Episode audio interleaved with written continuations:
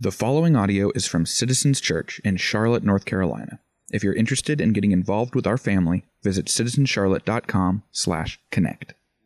Our scripture reading this evening is from Acts 6 8 through 7 2 and 751 through 8 2.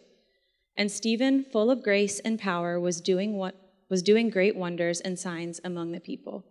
Then some of those who belonged to the synagogue of the freedmen, as it was called, and of the Cyrenians, and of the Alexandrians, and of those from Cilicia and Asia, rose up and disputed with Stephen. But they could not withstand the wisdom and the spirit with which he was te- speaking.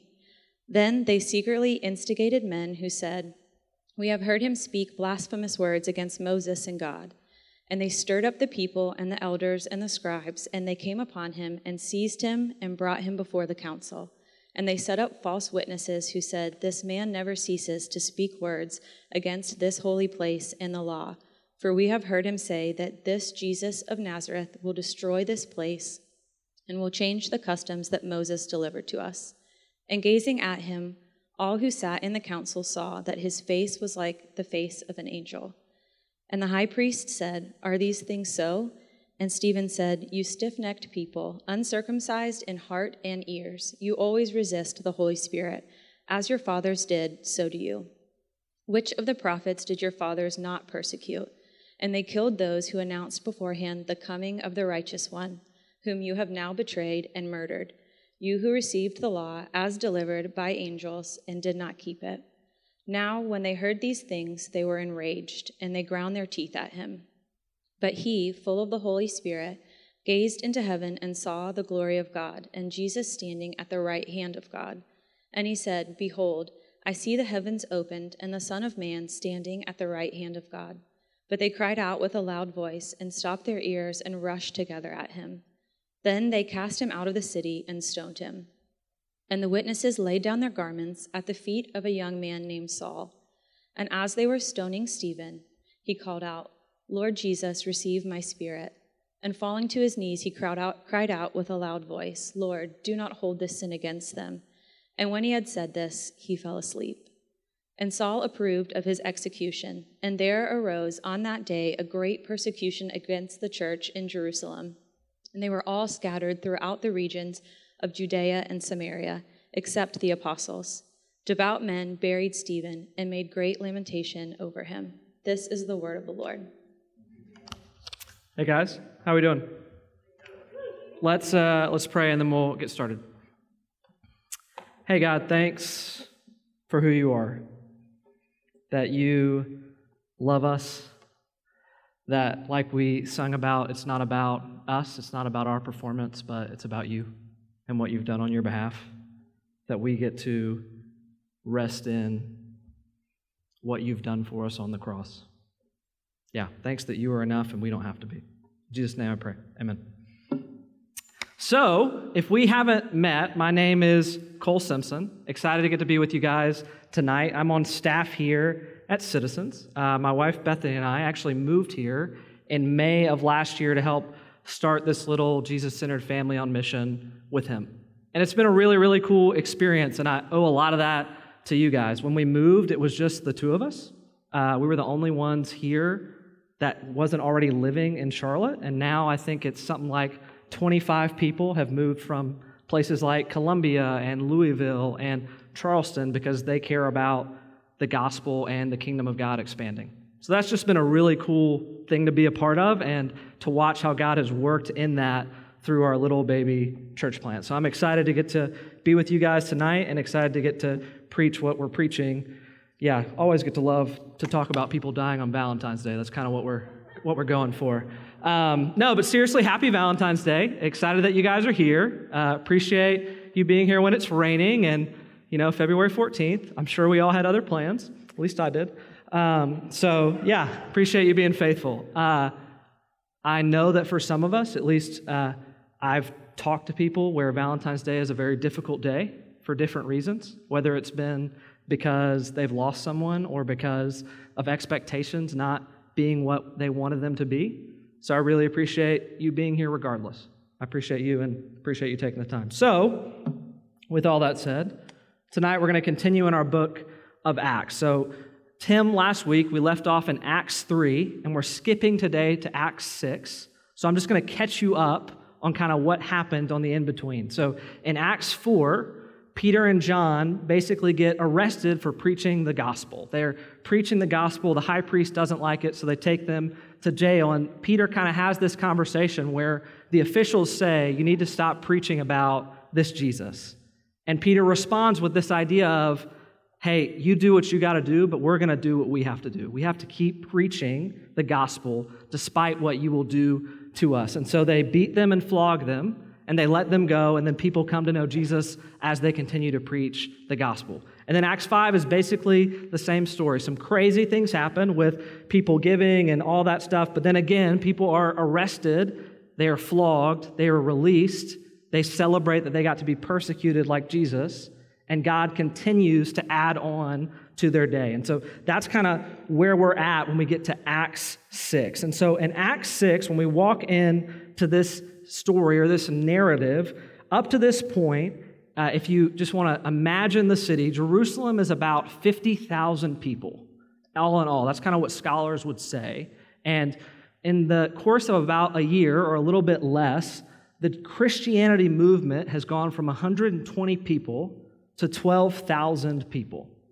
So in Acts 6, uh, six months ago, there was nobody, 120 people, and now one out of every four people professes to be a Christian. And so, what happens is some grumbling and divisiveness starts to happen within the church, and people start to say, You guys aren't taking care of your poor. You're not taking care of your widows and orphans. And so the apostles get together and decide we need to raise up some leaders to start taking care of these people that we need to be caring about. And so they appoint these seven men, these seven deacons, and God will use that to, through the life of this man called Stephen, actually spread the gospel to Judea, Samaria, and the ends of the earth. Because Stephen understands that the gospel, his life, is not about him, and he is willing to sacrifice and suffer on God's behalf. So that's kind of what happens in Acts 6. So we're going to get started in verse 8, and then we'll go from there. Starting in verse 8. And Stephen, full of grace and power, was doing great wonders and signs among the people. So, this is actually a transition in the book of Acts. And so, uh, I actually kind of geeked out about this. We'll see it again in Acts 8. But Luke, the writer of the book of Acts, is actually saying, and Stephen is going to change the way that the church was for the rest of history. Because of Stephen, because of what Stephen is about to do, we as believers, we as the church, are, will never be the same. And so, what is happening is Stephen has been, he's one of these seven deacons that has been appointed of the 12,000. And they're over taking care of the poor and the widows and the orphans and making sure that they're getting food and taken care of. And what's happening is we start to see priests and Pharisees come to know Jesus in great number. And this kind of ties in with what Tim even talked about last week, is this idea of as they went out and spoke in word and deed, priests started to see how they loved each other and started to come know Jesus because of it. Because if you know a little bit of history, what happened is priests were over taking care of the poor and the widow. That was their job. And so they start to see this Christianity movement start to take care of these people that they couldn't take care of. And they start to realize because of this, because of what they're doing, that these people are actually different. They have something different than what they had and start to come to know Jesus. And then, as that starts to happen, the Pharisees start to get frustrated. They start to get angry about what is occurring. The religious leaders start to kind of get their feathers ruffled because they're saying, Why are these guys coming to know Jesus? Why is this guy preaching to these people? What's going on? And so they actually are going to give false witness, like we read about, to Stephen. They're going to lie about him so they can get him out of the way. And God's going to use that to actually spread his gospel. So let's read verse 9 through 7 1. Then some of those who belonged to the synagogue of the freedman, as it was called, and of the Syrians and Alexandrians, and of those from Sicilia and Asia, rose up and disputed Stephen. But they could not withstand the wisdom and the spirit with which he was speaking. Then they secretly instigated men who said, We have heard him speak blasphemous words against Moses and God. And they stirred up the people and the elders and the scribes, and they came upon him and seized him and brought him before the council. And they set up false witnesses who said, This man will never cease to speak words against this holy place and the law. For we have heard him say that this is Jesus of Nazareth, will destroy this place and will change the customs that Moses delivered to us. And gazing at him, all who sat in the council saw that his face was like the face of an angel. And the high priest said, Are these things so? So, what happens is these guys bring Stephen in, and he's kind of sitting before the Supreme Court, and people are lying about him. Similar to Jesus, right? They're lying about what he has done, and they're saying, This guy is bearing false witness. And Stephen knows that this could lead to his death. And so, what is Stephen's response to, what is his defense to these people lying about him? He preaches a sermon. A sermon very similar to the sermon that Peter has preached multiple times he preaches a sermon that basically goes like this Your fathers missed the point. They didn't understand the gospel. They didn't understand what God was actually trying to do. They missed it with Abraham, Isaac, Jacob, Solomon, the law. They never understood what Jesus was doing. You missed the point. God incarnate walked with you, He walked beside you, and you didn't understand who He was and what He was doing. You need to repent. That's this whole sermon. Basically, they were wrong, you were wrong, and now repent. Be better, basically. Super, super great. And let's read about how uh, eloquent this is. I just love how uh, the Bible just doesn't make anything up. Verse 51 You stiff necked people, uncircumcised in heart and ears, you always resist the Holy Spirit, as your fathers did, so do you. Which of the prophets did your fathers not persecute? And they killed those who announced beforehand the coming of the righteous one, whom you have now betrayed and murdered. You who received the law as delivered by angels and did not keep it. So that's Stephen's response. That's how he responds to these people saying, Hey, you're lying. He says, Actually, you're lying. And you've never gotten it. And you're totally missing the point. And then let's see how they respond. Verse 54. Now, when they heard these things, they were enraged and they ground their teeth at him. What an image. Ground their teeth at him. Just, I'm just so angry, so angry at you. Keep reading. But he, full of the Holy Spirit, gazed into heaven and saw the glory of God and Jesus standing at the right hand of God. And the Spirit gazed, no, read that, sorry. And he said, Behold, I see the heavens opened and the Son of Man standing at the right hand of God. But they don't care, right? Verse 57. But they cried out with a loud voice and stomped their ears and rushed together at him. So, I mean, literally, they're literally covering their ears and grinding their teeth and stomping their feet and saying, We're unwilling to listen to the gospel. And then basically, they take him out and they stone him. That's the story. That's Stephen's story. Stephen calls them to repentance. They don't care. They respond by stoning him. They drag him out of the city, they hurl stones at his body. He ends by saying, Please don't, please forgive them. They know not what they do, basically. He utters the words that Jesus uttered on the cross, begging God to forgive his accusers. So, how does this beautiful story on Valentine's Day in February 14th, 2021 apply to us? What does that have to do? Great story. Guy died. He really cared. Why does that matter today in Charlotte? So I've got two points. Uh, they're pretty simple, and we'll just kind of go through those. Starting with number one. You may not be called to be a martyr, but you are called to give your life. You may not be called to be a martyr, but you are called to give your life. Good. This is great. So, most likely, for most of us in Charlotte, North Carolina, you're probably not afraid of dying for your faith.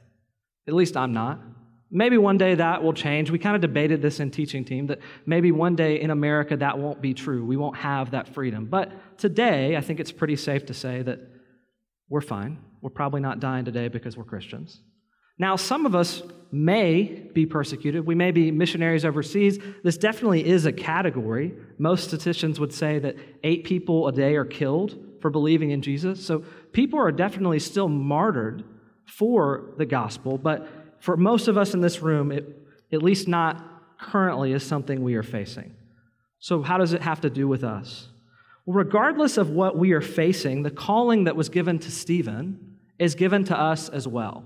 We are called to give our lives. We are called to pick up our cross daily, like Jesus talked about in Matthew 16. This idea of your life is not about you. You need to pick up your cross. You need to sacrifice and live for God every day and continue to do that regardless of whether your life is actually on the line or not. And one of the things that really hits me about this passage is kind of the humility of Stephen. And so, what, what I mean by that is so, all we know about Stephen is there are 12 apostles. They're leading this huge movement of 12,000 people, right? They're doing a pretty good job.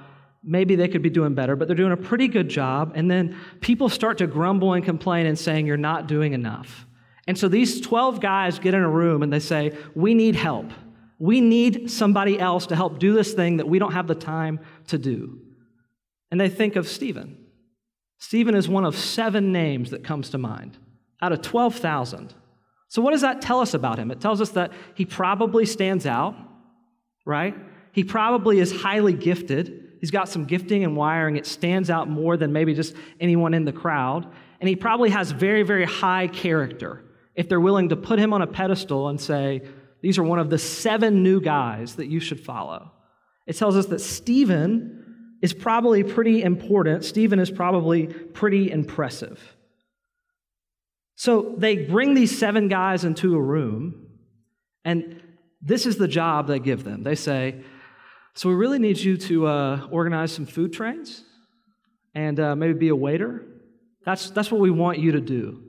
We're, you're really impressive. You're really, like, you're one of our best. And so we would love if you could start doing these things that uh, we don't have time to do. Just make sure that this food gets delivered, make sure you can serve these people. That's it. That's the job. That's the amazing job because Stephen is so gifted that they give to him.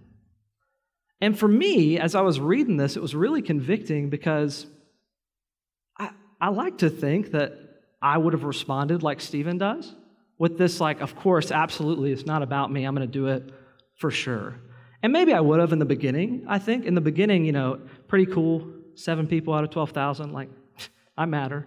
Um, but then, after like I'm performing miracles and healing people, and like Pharisees and priests start to come to know Jesus because of me, I think I probably would have met with the apostles and been like, all right, guys, I think uh, I think I've made it to the next step.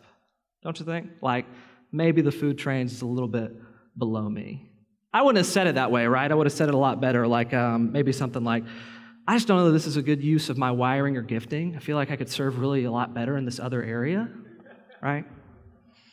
And it made me think of this story of when I was in Columbia, there was uh, I was on staff at a church for a few years, and every Monday we did this staff sync. And in this staff sync, basically what would happen is somebody would get up and they would kind of talk about their area of ministry, and they would say, "This is what's going on here. This is what's going on there." It's pretty customary. There wasn't anything that unique about it. And one week in particular, there was this woman named Laura who was over our children's ministry.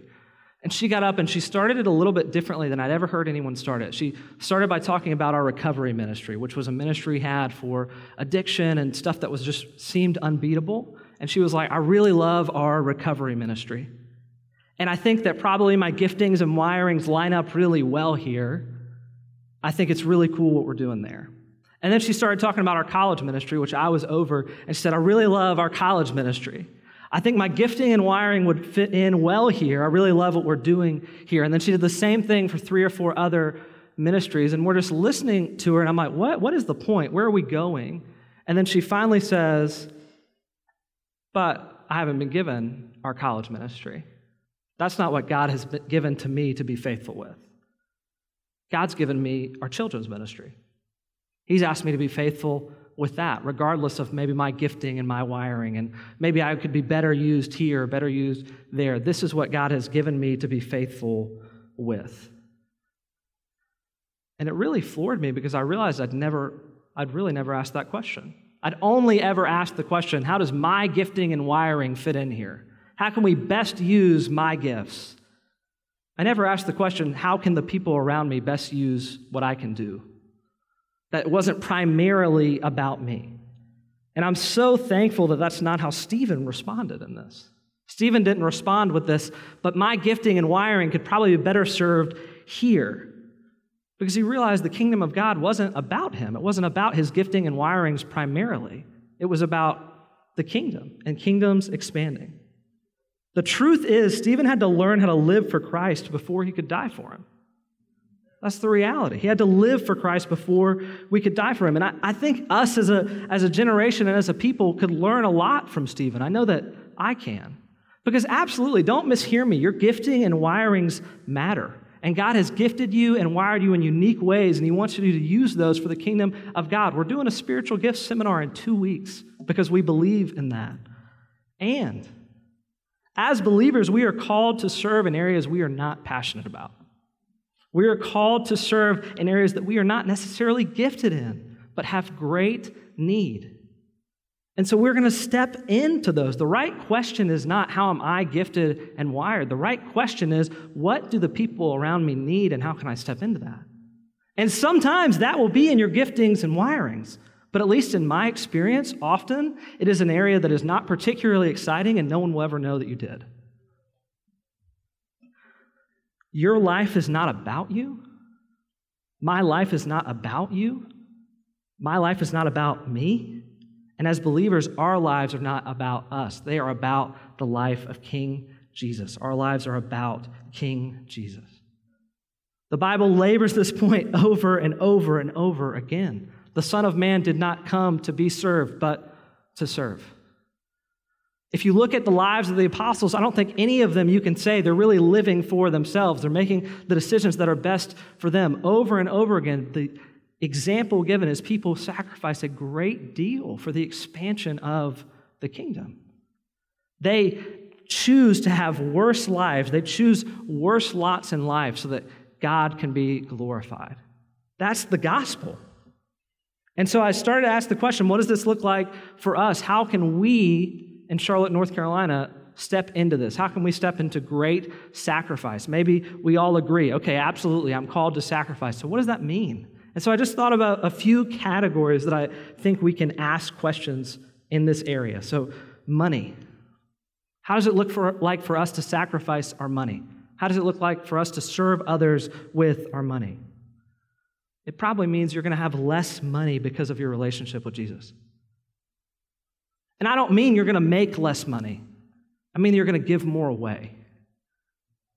So, what that means is that you should be living a life that is marked by your generosity. And I'm not talking about the amount that you've committed to give to our church because you're a member. I'm talking about above and beyond that. I'm talking about people should look at your life and it should not make sense. We should probably all be giving more than we're comfortable giving. That's how in Acts, when it says none of them had any need, that happened. It wasn't because Jesus just gave them everything. It was because people sacrificed. People were willing to have less so that they could fulfill the needs of others. Practically, what does this look like? It looks like you might have a smaller house because you give so much away. It might look like you let people stay with you for free in between seasons. It might look like you're at a job that you're not particularly passionate about because it allows you to build with people and to give in ways that help expand the kingdom of God. It might look like you don't get to buy those new golf clubs or that PS5. It might look like that. The point is, people should be able to look at us, our stage of life. If, if me and you make the same amount of money and I'm a believer and you're not, you should just assume I make less because of how my life looks compared to yours. That's what it looks like to sacrifice our money. What does it look like to sacrifice our time? I think God's going to ask us to sacrifice our time. It means you will have less time for you because of your relationship with Jesus. You have less time for you because of your relationship with Jesus. Now, I totally understand that there's a wide variety of people in this room. There are people who are new moms, and there are people who are college students. So, season of life is a real thing. Like, don't mishear me. I totally understand that if you're a college student, you're just going to have more time than a new mom whose baby is crying all the time and they're never sleeping, et cetera, et cetera. But I think a good question is when you compare your stage of life to someone else, the way that you spend your time, does it show you value the kingdom of God? Does your time look different than another new mom or another college student? Or is church just your hobby? Right? I mean, it, that's not what we're being told to give. We're not told to have a new hobby. We're told to live a different life. We're told to get, put our life at the feet of Jesus. And so, what that means is that we're probably going to have less nights a week for ourselves. There are probably going to be nights where we have to have people over, even though we just want to watch WandaVision. And it's so good. It's so good. Not important. It means that we're going to show up and help people move on Saturdays, even though it's Saturday, and it's Saturday, and it's Saturday. Yeah, that that. It means that we probably are going to have less time for our hobbies, right? So maybe maybe Tim gets to golf once a month. I don't know, just a thought. No, I'm just kidding. I'm just kidding. No, but absolutely. Or we leverage those hobbies, right? So not even that we don't do them, but we invite people into them.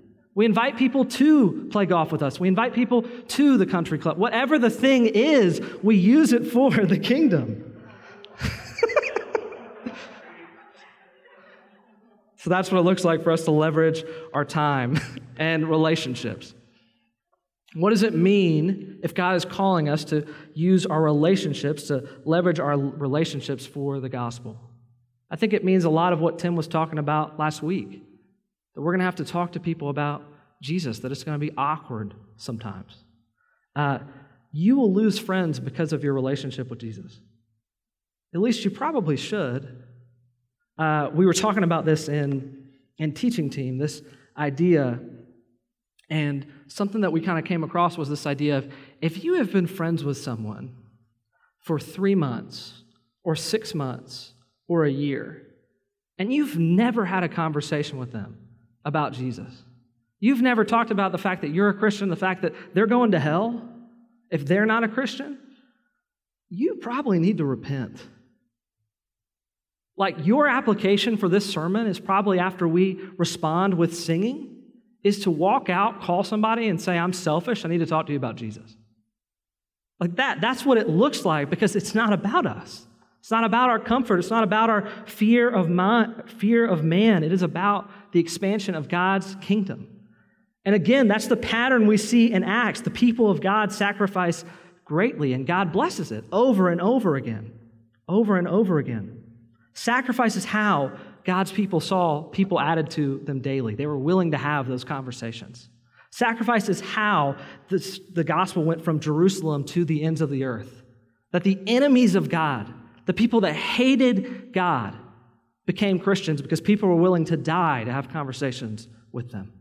Sacrifice is how we start a church plant in Charlotte because people are willing to leave better jobs and move to a city that they've never been to because they care about the expansion of the kingdom. Over and over again, this idea is sacrifice, and sacrifice is a marker of believers. Sacrifice is something that is just true of us. It should be obvious in our lives that we are willing to sacrifice for King Jesus. Because the life of a Christian is not a life of notoriety. Uh, it's not something that just, oh, it's just better because you get to do it. In fact, based on all the worldly measures, your life will probably be worse if you are a Christian. And God will use that to bring dead people to life. He will use your sacrifice, He will bless it so that people come to know Him. Not everyone, not everyone you have a conversation with, but some. And that's the point. That is the point. Everything else is a vapor. It's a vapor in the wind, it doesn't last. You may not be called to be a martyr, but you are called to give your life. Number two, God is always sovereign. God is always sovereign. Let's go back to verse 55 because this I think, really makes this point. But he, full of the Holy Spirit, gazed into heaven and saw the glory of God and Jesus standing at the right hand of God. And he said, Behold, I see the heavens opened and the Son of Man standing at the right hand of God. So, this scene, right? Stephen's about to die. He's encircled by his persecutors. They're about to throw stones at his body until he's dead. And this scene for me is both so, it gives me so much peace and is so terrifying at the same time. So here, here's what I mean by that. I try, I'm trying to put myself in Stephen's shoes, and I, I think I would be so afraid, right? Like, I just can't imagine. Like, am I really about to die for this? Like, I did the right thing, I did what I was supposed to do. These guys really going to kill me? And then in the middle of all that, you see Jesus standing there at the right hand of God. And we talked about this idea. Tim kind of, Tim and Walker hit me with this idea that, you know, this is the only time in the Gospels that he's standing. This is the only time he's standing by the right hand of God. And I was like, yeah, that's definitely the point. Um, but as I thought about it more, as I thought about it more, more God kind of pushed into my pride a little bit. And I started to think about this idea of how I would feel if I was standing there afraid I was going to die, and then I see Jesus standing. And it, it, the Bible doesn't say that he says any words, but I can just imagine the look and the smile that he gave him that said, Good job, my good and faithful servant. You did it. You did everything you were supposed to do. I'm so proud of you. And I can just imagine that just gives me so much peace to know that whenever I need Him, He's there. Like God is there, He will be enough. And we know how the story ends. Jesus doesn't come down, He doesn't stop the accusers. He doesn't say, Good job, my good and faithful servant, so I'm going to get rid of these guys. Stephen dies, right? He dies for the gospel. God is always there, and his plans are not our plans. God is always there, and his plans are not our plans. You see, sacrifice will lead to suffering. It will. The life of a Christian will lead to suffering. It's one of the promises that Christ gives us. He says, They will hate you like they hated me. They will persecute you like they persecuted me. It's one of the many things Jesus tells us that we can believe to be true. Our lives are going to be worse. We're going to endure suffering for Jesus if we're doing what we're supposed to do, if we're living in the way that He has called us to be. And this is true both explicitly, we have verses that say this, but also just descriptively, right? If we look at the lives of the apostles, there aren't many of them that you can say, man, their life got better because they started following Jesus. I mean, uh, 11 of them were killed, and then one was exiled. And then over and over again, we see people in the Bible whose lives are, whether it be they are killed, exiled, beaten, whatever the thing is, over and over again, people pay a great price because they are walking with Jesus. God is always there, and his plans are not our plans. They knew, they knew it wasn't about them, right? But they cared more about the expansion of the kingdom, anyways. They knew they were going to endure great suffering, and they cared more about the advancing of the kingdom, anyways. Let's keep reading. And Saul approved of his execution. And there arose on that day a great persecution against the church in Jerusalem, and they were all scattered throughout the regions of Judea, Samaria, except the apostles. Devout men buried Stephen and made great lamentation over him. So we started with, and Stephen, and the way the passage ends is, and Saul. So what Luke is telling us is, and Saul is about to change the way the Christians lived and interacted with each other, with the world for the rest of time.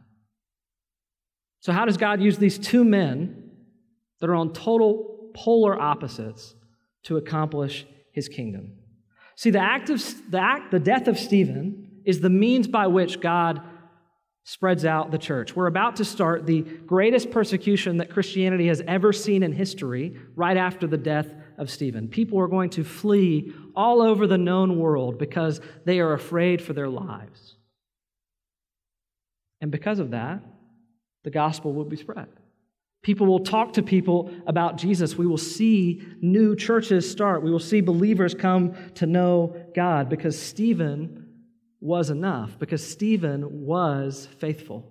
And then we see Saul. This is the first time we hear of Saul, but he's going to go down the road to Damascus and God is going to change him and he's going to become the greatest missionary we've ever seen. He plants multiple churches, and it started with the death of Stephen.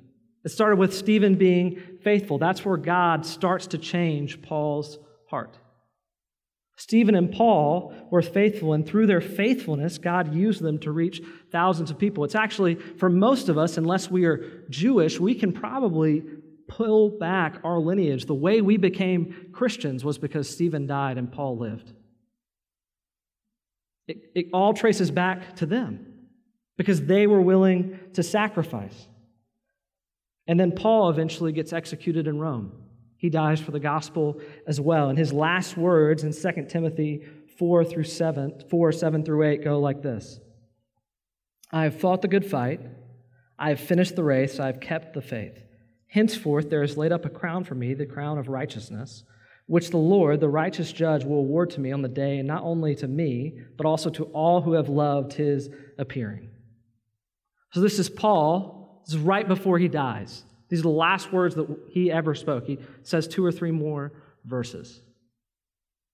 And I think Paul is saying here, I think Stephen would say the same thing it was worth it.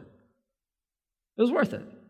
I chose to sacrifice, and it was worth it. I know that I was going to die, or maybe I didn't, but that's what happened, and it was worth it. And I think the question that we need to ask ourselves is if we knew that someone would become a Christian that someone would not go to hell because of our actions, but it would cost us dearly, would we be willing to pay that price? Would we be willing to sacrifice if it meant people would come to know Jesus? Because that's our charge as believers. That's what we're called to do. Now, the freedom of the gospel is that we don't have to have this figured out, that it's not about us, and it's never going to be about us. The freedom of the gospel is that all of us have ways where we are selfish with our time, with our money, and with our relationships, and God is faithful despite that. That God is okay with you, He's not disappointed in you. He's not looking at you angrily. He's not saying, How are you not giving more to this? But instead, He loves you where you are, and He's working in you to make Him look more like Him. That's the freedom of the gospel that we get to be where we are, but we don't have to stay there. That we have the Holy Spirit in us, and we have the power to look more like Jesus every day. And so this week, what, what we want you to do, what we talked about as a church, is we want you to ask the question what areas are you afraid of sacrificing in? What areas do you need to sacrifice in? We want you guys to talk in your community groups, and we want you to say to your community groups, where am I being selfish? Where am I not believing this? Where do I not actually think that Jesus is worth my sacrifice? And just let them tell you. And know that it is okay, that you are safe in the gospel, that it's not about your performance, and you were never able to do enough. And that's why Jesus did it for you. It's already been done, it is finished. And we are called by the grace of God, and we are given His Spirit so that we can change, so that we can live lives like Stephen and Paul. As I, uh, as I read about this sermon, something that people kept saying over and over and over again that I, I really didn't understand as I, as I started was Stephen wasn't particularly extraordinary, just an ordinary guy. Wasn't a pastor, wasn't anything special about him, just an ordinary guy that was faithful. And I, I thought that was crazy because it's like, I don't know a lot of ordinary guys that, that are going to die for Jesus. And as I thought about it more, what I realized what they were saying is Stephen was an ordinary guy with the Holy Spirit in him, and he was faithful. And because he was faithful, when the time came, he was willing to make that sacrifice because he had already started making sacrifices in his daily life. And so when the sacrifice of his life came up, it was just a natural overflow of his spirit to say, okay, because all I'm going to do is be faithful. And I think that is the charge for us. How can we be faithful today, this week, with our coworkers? Who do we need to invite over? What do we need to do? That, that's the question. We don't have to answer the question, are you willing to die for Jesus right now? That's not the question being asked of you. That's not the thing being put before you. The, the question being asked of you are, are you willing to be awkward and have a conversation with your coworker? Are you willing to invite someone over to dinner? Are you willing to fill in the blank? That's what it looks like to be faithful. That's where Stephen started. And through God's Spirit, he got him to the point where he would say yes to the answer of, Would you give your life? Absolutely. Let's pray. Hey, God, thanks for who you are and that you are good, that it is finished, that we don't have to have it figured out, that we're allowed to be in process that you're working in us despite us. Yeah, I think about Philippians often, where you say, You have started a good work in us and you promise to bring it to completion. Thank you that that's true. That you knew every way that I would fail, every way that I would be selfish on the cross, and you died for me and for us, anyway. In Jesus' name I pray. Amen.